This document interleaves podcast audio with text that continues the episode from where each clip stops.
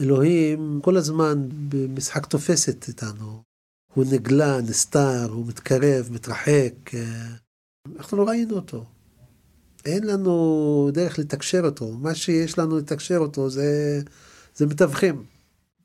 נביאים, ספרים.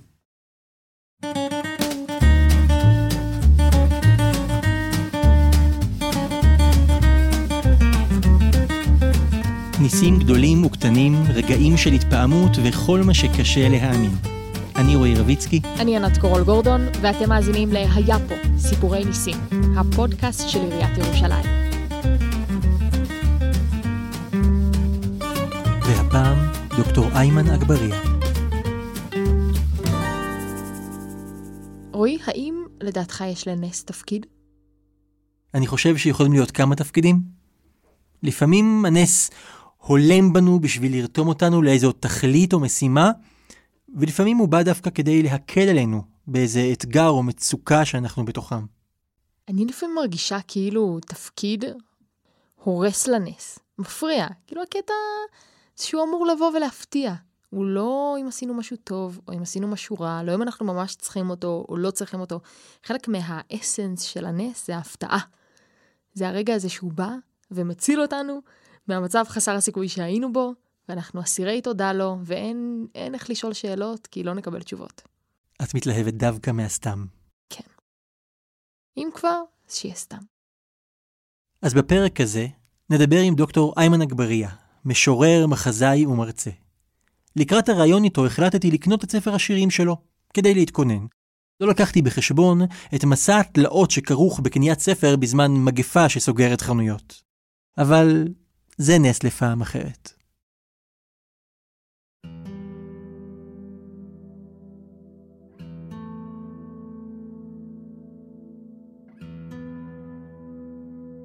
ברשותך, אני רוצה לפתוח בשיר שכתבת.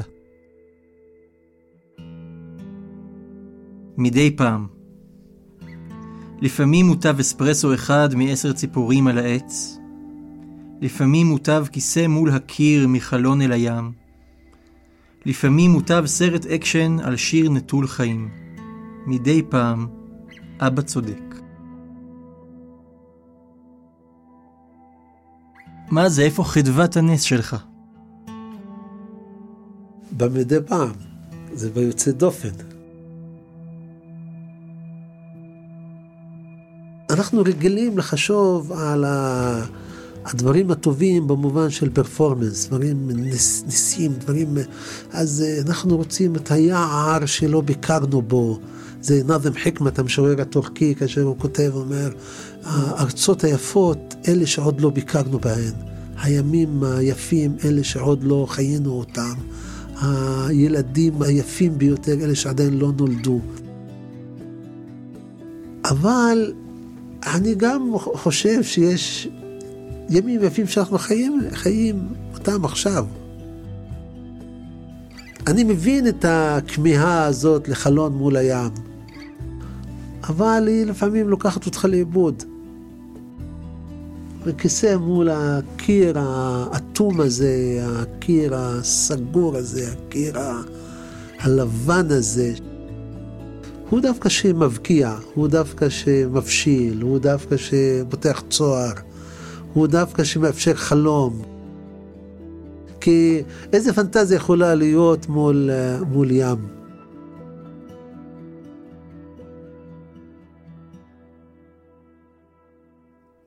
אני מבקש להרחיק רגע מן המבט האישי שמחפש את הנס בחלון או בקיר, אל הניסים הידועים שאנחנו לומדים עליהם ושומעים עליהם מכתבי הקודש. לפי התפיסה שלך, הדברים האלה התרחשו, הם קרו באמת? לתפקיד של הנס בחיי המאמין זה, זה לסמל את הנוכחות של הקדושה.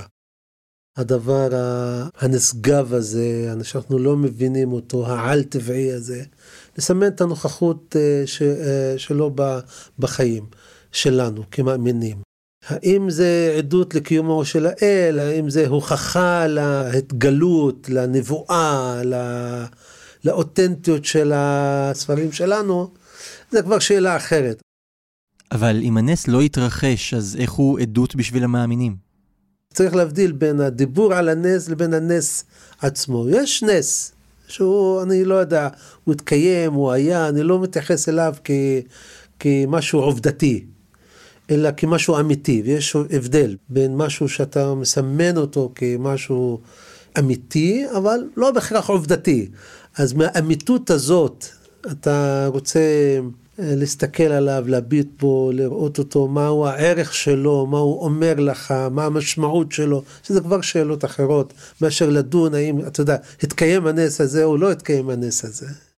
תראה, כאשר אנחנו בקוראן אומרים, אלוהים ישב על הכס שלו, אז אני לא יודע מה זה הכס שלו. אני יודע שזה אמיתי. אני לא יכול להגיד שזה עובדתי, שיש כס שהוא ישב עליו, אומרים יד של אלוהים, או זה. בשבילי זה על גבול של עבודה זרה. אני לא יודע להגיד אם, אם הסיפור של יציאת מצרים הוא עובדה. אני לא, לא יכול ללכת ועכשיו לחפש את ה... מאיפה משה עבר, איך הוא חצה את הים וזה, אני לא יודע אם זה עובדות, אבל אני יודע שזה סיפור אמיתי עבור הרבה אנשים. במובן של המשמעות של הסיפור הזה עבור החיים שלו, עבור הזיכרון שלו, עבור, ה, עבור התקוות שלו, עבור מי הוא בחיי הזהות שלו, הקיום שלו, זה משהו מאוד אמיתי. אם זה עובדה או לא, זה כבר לא משנה את האמת. לנס יש תפקיד? יש איזו סיבה שבגללה הוא מופיע? שלכבודה הוא מופיע? אז, אה, אז זה באמת אה, לסמן שבחיים שלנו יש, יש מרכיבים שהם לא בשליטה שלנו, הם לא ברי הבנה, ולשם דרושה פחות מחשבה ויותר רצון להאמין. כי זאת האמונה, האמונה היא משהו של הרצון, פחות של, ה, של המחשבה. ולכן הנס הוא גם כן משהו שבא מהרצון, פחות מהמחשבה. בעצם בן אדם מביא על עצמו נס בכך שהוא רוצה אותו ומייחל אליו ומחכה לו? באסלאם, אני שוב מנקודת מבט של מוסלמי מאמין, יש שתי מילים שמתארות נס, יש מילה מועג'זה ויש שם את המילה كرامة. עכשיו معجزة זה מילה שהמשמעות שלה זה להכריע. יש התנגדות, יש אה, ויכוח, יש challenge, כן? אתגר, ואז מגיע, מגיע הנס בשביל להכריע, בשביל להכריע את, ה, את הדבר. וזה קורה לנביאים. בדרך כלל בתפיסה של האסלאם הסוני, זה, זה נחלתם של הנביאים. זה רק, זה רק קורה לנביאים. כלומר, יש ויכוח בין שני אנשים, ואחד מהם שהוא זה שנביא וצודק יכול להביא נס כדי להוכיח את צדקתו? בדיוק. אני מצפה בוויכוח שמי שיש לו את הטענה הטובה ביותר, ינצח. כאן נשמע שמי שיש לו יותר להטוטים, הוא זה שמנצח. הנביא עושה קסמים כדי להראות שהצדק איתו? נגיד בסיפור של אה, אברהם אבינו. יש בסיפור בקוראן, הוא חותך אה, עוף, ציבור, כן, חותך אותו לארבעה חלקים. והוא מעמיד אותם בארבעה קצוות כאלה, והם באים אליו, מתאחדים. עכשיו, מה שאברהם עושה, הוא רק עושה את המהלך הראשון, שהוא חותך את, ה... את הציבור, כן? אבל מי שעושה את הנס זה אלוהים. אוקיי, okay, אז מואג'יזה זו הכרעה או הוכחה. כן. אמרת שיש לזה עוד מילה בקוראן? המילה השנייה היא קרמה, יש בה מושג של הכבוד. כי אלוהים נותן כבוד, נותן מחווה, נקרא לזה. לאנשים מאוד מיוחדים, שהוא רוצה ביוקרתם, רוצה בכבודם. לכן מועג'יזה, שזה השאלה של ההכרעה מול ההתנגדות, היא בדרך כלל במרחב הציבורי, וזה בשביל להגיד, הנה זאת האמונה. אבל קרמה יכולה להיות על כל דבר, בהרבה דברים, במובן הזה שאלוהים מדבר אלינו. וזו התפיסה גם שבכלל אלוהים ממשיך לדבר איתנו. והנס מסוג השני יכול להיות גם לא לנביאים, אלא לכל אדם שמצליח להגיע למדרגה מספיק גבוהה? כן, כן. אם, אם, זה, זה כבר שאלה של תקווה, של, של יראת האל.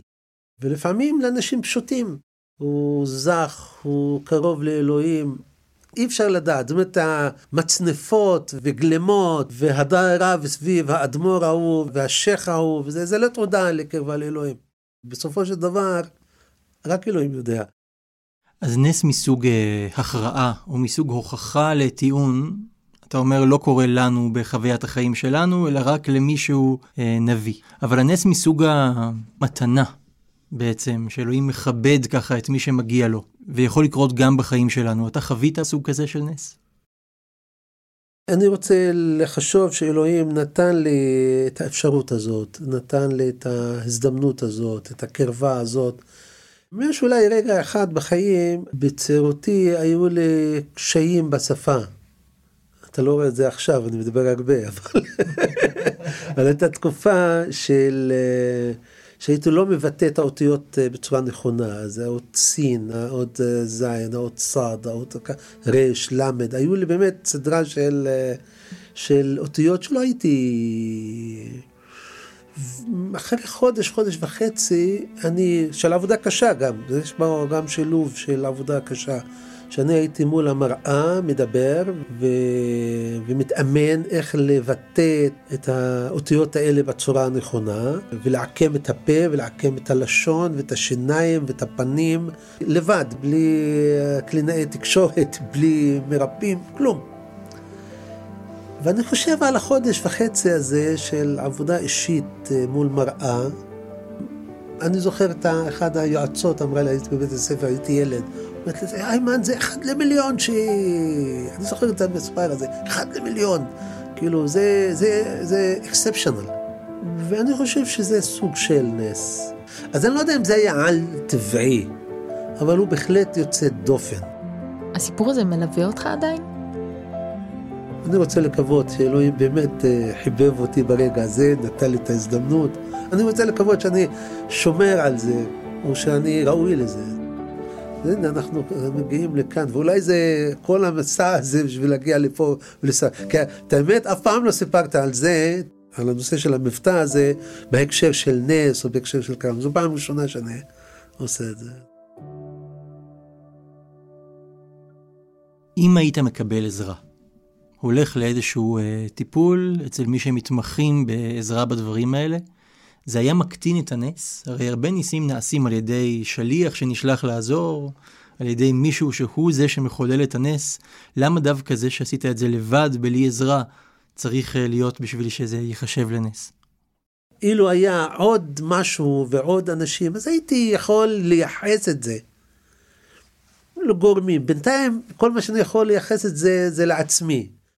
את התיקון הזה, אם אני חוויתי אותו באופן אישי, אז יש לי את הזכות לפחות לחשוב שזה לא רק תלוי בי. ואני יודע מבפנים שזה לא תלוי בי. הסיפור הזה מזכיר לי את הסיפור של המסע הלילי של הנביא מוחמד, עליhi סלאטו וסלאם, מדינה לירושלים, למסגד אל-אקצא. יש ויכוח האם הסיפור הזה הוא אה, נס. יש שיטענו שכן, אבל יש שיגידו, זה לא נס, כי אנחנו לא ראינו את זה, אנחנו רק האמנו בזה. אז המימד של הספקטקלר הזה, המימד כזה של האדרה, לא, זה בן אדם לבד. והוא מספר לך ואתה מאמין לו. בכלל, באסלאם יש ניסיון שלא לעשות, האסלאם אין בו ניסים כאלה. הדבר הגדול, הסצנה הגדולה של משה, אתה יודע, לוקח את בני ישראל בתוך הים, או של יסוע שהוא, אתה יודע, מקים את המתים, מישהו שהוא עיוור ונותן לו לראות. אין, אין כמעט באסלאם ניסים שהם מוחשיים. לא. הוא אומר, הנס הכי גדול באסלאם זה הקוראן. זה ספר, זה רעיון. ולכן יש פה עבודה מאוד אינטימית לאורך כל הדרך. הנה הסיפור המסע הזה שהוא אף אחד לא ראה, והוא מגיע ורק מספר ואתה מאמין ואתה אומר וואלה זה נס. ואני אומר לך, תשמע, לא ידעתי לדבר, אתה מאמין. המהלכים היפים האלה, שיש בהם מידה של אינטימיות, שהיא כאילו אנטי, אנטי נס, במובן ה... שכולם רואים, שכולם חווים. אבל אני חושב שיש בו לא פחות כוח. אתה אומר שבאסלאם יש מעט מאוד ניסים שהם ניסים גדולים לעיני כל העדה, מה שנקרא, ודיברת על נס כהוכחה. כהכרעה בוויכוח. יכול להיות שיש כאן איזשהו ניסיון להימנע מהכרעה? לא לעשות נס גדול שכולם ישתכנעו כשהם יראו אותו? אתה יודע, יש עניין באמת על מתן תורה, שאומרים שהקדוש ברוך הוא כפה עליהם הר כגיגית. שהפרשנות המקורית זה שהוא העמיד את ההר מעל הראש שלהם ואמר לא תקבלו אני אפיל אליכם את ההר. אבל אז מפרשים שמה קרה, הם לא היו יכולים שלא לקבל, כי זה נכפה על התודעה שלהם. הם היו שם עם כל כך הרבה ניסים גדולים, שהאמונה פשוט נכפתה על התודעה שלהם. ומה שאתה מתאר, הוא בעצם נמנע מזה, משאיר ליחיד לבחור אם הוא מאמין או לא, בלי הניסים הגדולים שיכריחו אותו להאמין, או שישכנעו אותו בעל כורחו. בקוראן, אולי, אולי אתה יודע, לא נעשה חברותא לרגע. אה, אני אקרא לך משהו מהקוראן. הבנו לאנשים שלל משלם בקוראן הזה, ואולם מרביתם לא אבו בלתי אם לכפור. הם אמרו, לעולם לא נאמין לך עד אם תבקיע לנו מעיין מן הארץ. או עד אם יהיה לך גן עצי תמר וגפנים, ותבקיע דרכו אפיקי נהרות. או עד אם תפיל עלינו את השמיים, פיסות פיסות כשם שטענת. או עד אם תביא את אללה והמלכים לנגד עינינו. או עד אם יהיה לך בית זהב. או עד אם תעלה השמיימה, אך לא נאמין כי עלית עד אם תוריד אלינו ספר אשר נקרא בו. אמור, ישתבח שם ריבוני, אינני אלא שליח בשר ודם. זו התשובה של הנביא מוחמד. מה הסיפור כאן? באים אליו ואומרים לו, אתה רוצה שנאמין? תן לנו נס. תביא את אלוהים נראה אותו. לא, בית מזהב. לא, תעלה לשמיים. לא, תעשה לך גן פרטי. תעש... כאילו, נותנים לו את כל האפשרויות של הניסים. ממש מגוון רחב כזה, הדברים החומריים, הדברים הרוחניים, הדברים הגשמיים, נותנים לו, והוא יכול להביא ספר אפילו, אומר לו, תביא ספר, אפילו הקוראן. הוא מסרב. הנביא מוחמד מסרב להיות במשחק הזה, משחק הניסים. הנס כחלון ראווה. של האל. זה נורא מפליא אותי, כי אני מרגישה שלמרות כל ההבדלים שיש בין אנשים שונים וגישות שונות ודתות שונות, על רעיון הנס ומהו נס והאם זה דבר קיים, כאילו הסכמה הרווחת היא שאם יש כזה דבר, אז לכל הפחות זה דבר חיובי. ואני חושב שזה הדבר מדהים שבאסלאם, לפחות לתפיסתי, הוא התחיל דווקא מהמקום הזה, המקום שלא מחפש לא פסלים ולא חלונות ראווה, לא כל סצנות גדולות, אין לו ממסד, הקשר ישר לאלוהים, ולאט לאט הוא בנה לו, לצערי הרב, גם את הרבנות שלו, ואת הכנסייה שלו, ואת, ה... ואת הניסים שלו. ככל שאתה מתקרב לזמנים של הנביא מוחמד, בספרים שיש לנו מאותה תקופה, אז תמצא אולי שני עמודים על הניסים, שלושה. וככל שאתה מתרחק, אתה יכול להגיע ל-350 עמודים על הניסים האלה. זה פשוט עבר אינפלציה. וזה אומר משהו, זה אומר משהו על, ה... ועל איך האסלאם התפתח, ועל איזה סוג אמונה התפתחה. הצורך בעצם לנס, למרות שבקוראן ביותר ממקום אחד הוא מזהיר אותנו מניסים. גם אם יראו, לא יאמינו. והוא נותן דוגמאות. הרי בני ישראל, עם ישראל, הוא כבר היה עם משה, וחצה, וראה את הלוחות, ובכל זאת, האמונה לא שלמה, הוא עדיין מפקפק, הוא עדיין, הרי האנשים האלה נכחו, ראו, חוו על בשרם את הנס. אבל זה כנראה טבעו של האדם. באינפלציה הזאת של הניסים שמספרים על מוחמד, נשאר גם איזה קול שמתנגד לנס? אה, בוודאי, בוודאי, יש, אה, למשל, שקיב ארסלן כותב למה המוסלמים איחרו והתקדמו האחרים.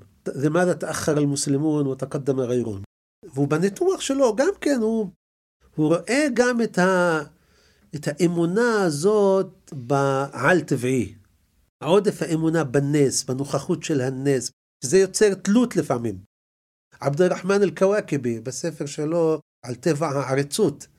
אה, הוא רואה בנס ובשימוש הפוליטי בנסים ובאמונה בנסים ככלי פוליטי בידי העריץ, אה, כי אתה רוצה, אה, אתה, אלא ה locus of control שלך, מוקד השליטה שלך הוא לא פנימי, הוא חיצוני.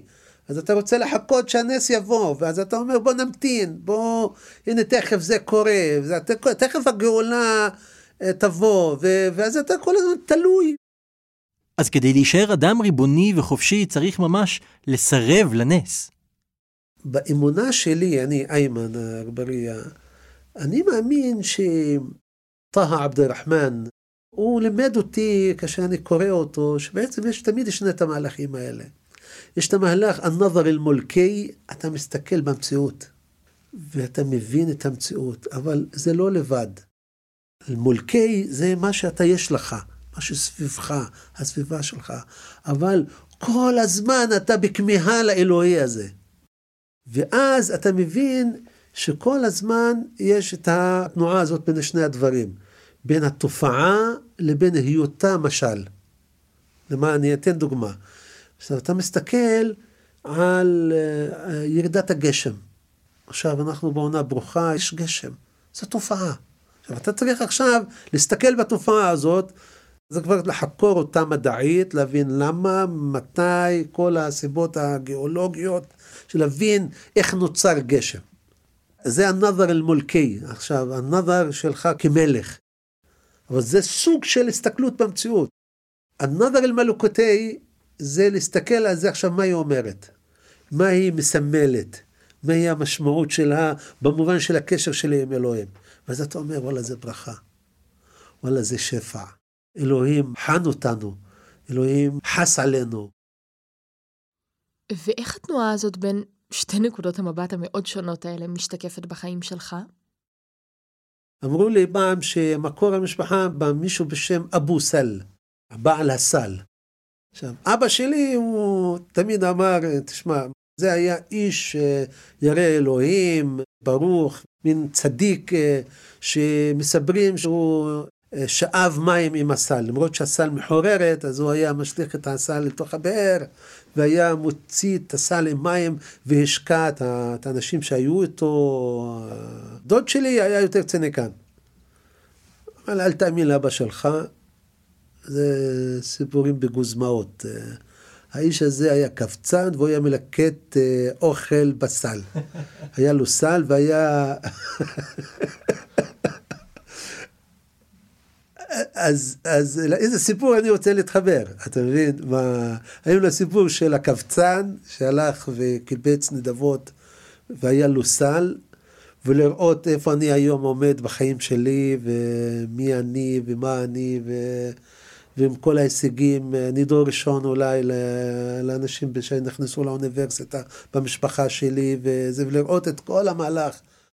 במשיכת מכחול, מישהו שבאמת הגיע לארץ הזאת וקיבץ אה, נדבות בסל, והנה הצאצאים שלו, יש בהם עורכי דין ויש בהם אינטלקטואלים. או להגיד, הנה, יש לי נגיעה לטרנסדנטל, יש לי נגיעה לעל אה, חופשי, לעל טבעי, נגע בי הקסם. שהנה, סבא שלי אה, שאב מים בסל מחוררת. אז, אז לאיזה סיפור אתה רוצה ללכת, זה גם כן כנראה תלוי מי שואל. אז... הרי זה לא סיפור אחד, זה סיפור שיש לו שתי הסתעפויות, אבל שני הנרטיבים זה אותו סיפור. ולכן אני רוצה לראות את הסיפור של שני הסיפורים האלה, גם כאחד, כי לראות אותו מולקי, ואחד לראות אותו מלאקותי. אחד לראות אותו משהו שקורה במציאות, ואז אני צריך להבין אותו, לראות את המציאות הזאת, ומה זה, מה זה התופעה הזו של בן אדם, סוציולוגית אפשר לנתח את זה, ואנתרופולוגית, ופוליטית, וכל מה שתרצה. אבל גם אני רוצה עדיין לשמר את הזיק הזה. המגע הזה של האלוהי, של, ה, של הקדושה. כי זה מה שיפה לפעמים בניסים, גם אם אנחנו לא רוצים לקרוא להם ניסים.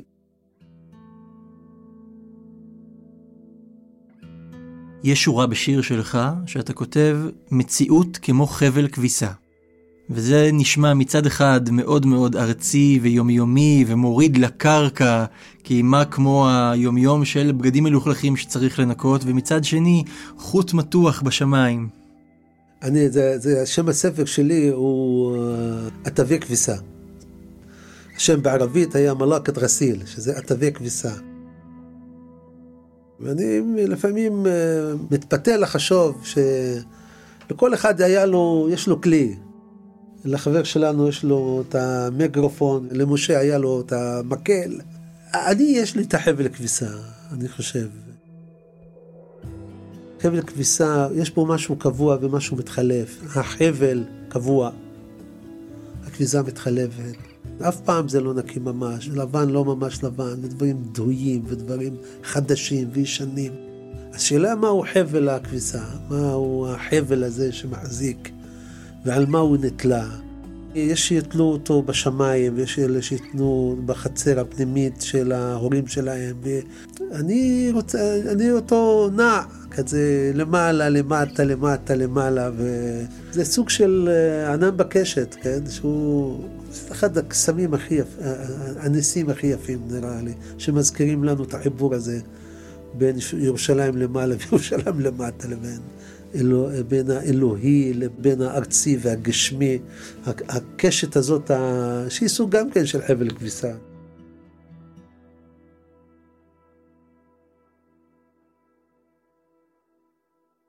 אם אנחנו כבר שלושתנו בחברותה, אז דיברנו היום הרבה על הדואליות או כפילות הפנים של הנס, ואני רוצה לשתף אותך בהקשר הזה בהתלבטות שהייתה לחז"ל, לחכמי הגמרא. יש מדרש על איש אחד שאשתו מתה, והשאירה בן שעדיין יונק. ומה הוא יעשה עכשיו, היא איננה, איך הוא יאכיל את הילד. ונעשה לו נס, ונפתחו לו שני דדים להניק את בנו. כן, הוא יכול היה בעצמו להניק את התינוק. ואז יש מחלוקת חכמים. חכם אחד אומר, כמה גדול האדם הזה, שנעשה לו נס. וחכם אחר אומר, כמה גרוע האדם הזה, שבגללו נשתנו סדרי בראשית. קטע מדהים. אני פשוט חושב על זה, חושב על, ה... על האפשרות ועל ה-unfinished business של הסיפור הזה. הנה, יש לך סיפור של מצוקה, של עוני, של רעב, אבל זה סיפור גם של קר, של אכפתיות. שאלוהים שמחליט להתערב ולהיות נוכח. וזה דבר גדול. אלוהים נמצא, הוא כל הזמן במשחק תופסת איתנו. הוא נגלה, נסתר, הוא מתקרב, מתרחק. אנחנו לא רואים אותו. כאילו, מאז אה, היציאה הגדולה, מה שנקרא, מאז הנכבה הגדולה של היציאה מגן עדן. אנחנו לא ראינו אותו. אין לנו דרך לתקשר אותו. מה שיש לנו לתקשר אותו זה, זה מתווכים. נביאים, ספרים. כשאני קורא את זה מנקודת מבט אסלאמית, אני, הדבר הראשון שאני רוצה לברך עליו, שאלוהים החליט להתערב. כי החליט להיות נוכח, החליט לעשות מעשה. והלוואי, אתה יודע, אתה אומר, הלוואי לכולנו יש, אה, אה, איך אמרת, שני, שני דדים? אה, אם זה המחיר לנוכחות של האל, שיהיה, שיהיה, ש, שכולנו נהיה ידידים. כי העולם שלנו כל כך אכזר. אז עד, עד שאתה רואה טיפה של אכפתיות וטיפה של קר ושל דאגה ושל עזרה וסיוע. האם האדם הזה, כמה גרוע או כמה טוב, אני לא יודע. אני לא רוצה להיות בבתי המדרש האלה שישפטו אותו. טבע האדם משתנה, הנבואה משתנה, הטקסט בעצמו משתנה, הברכה משתנה. סדרי בראשית נועדו להשתנות.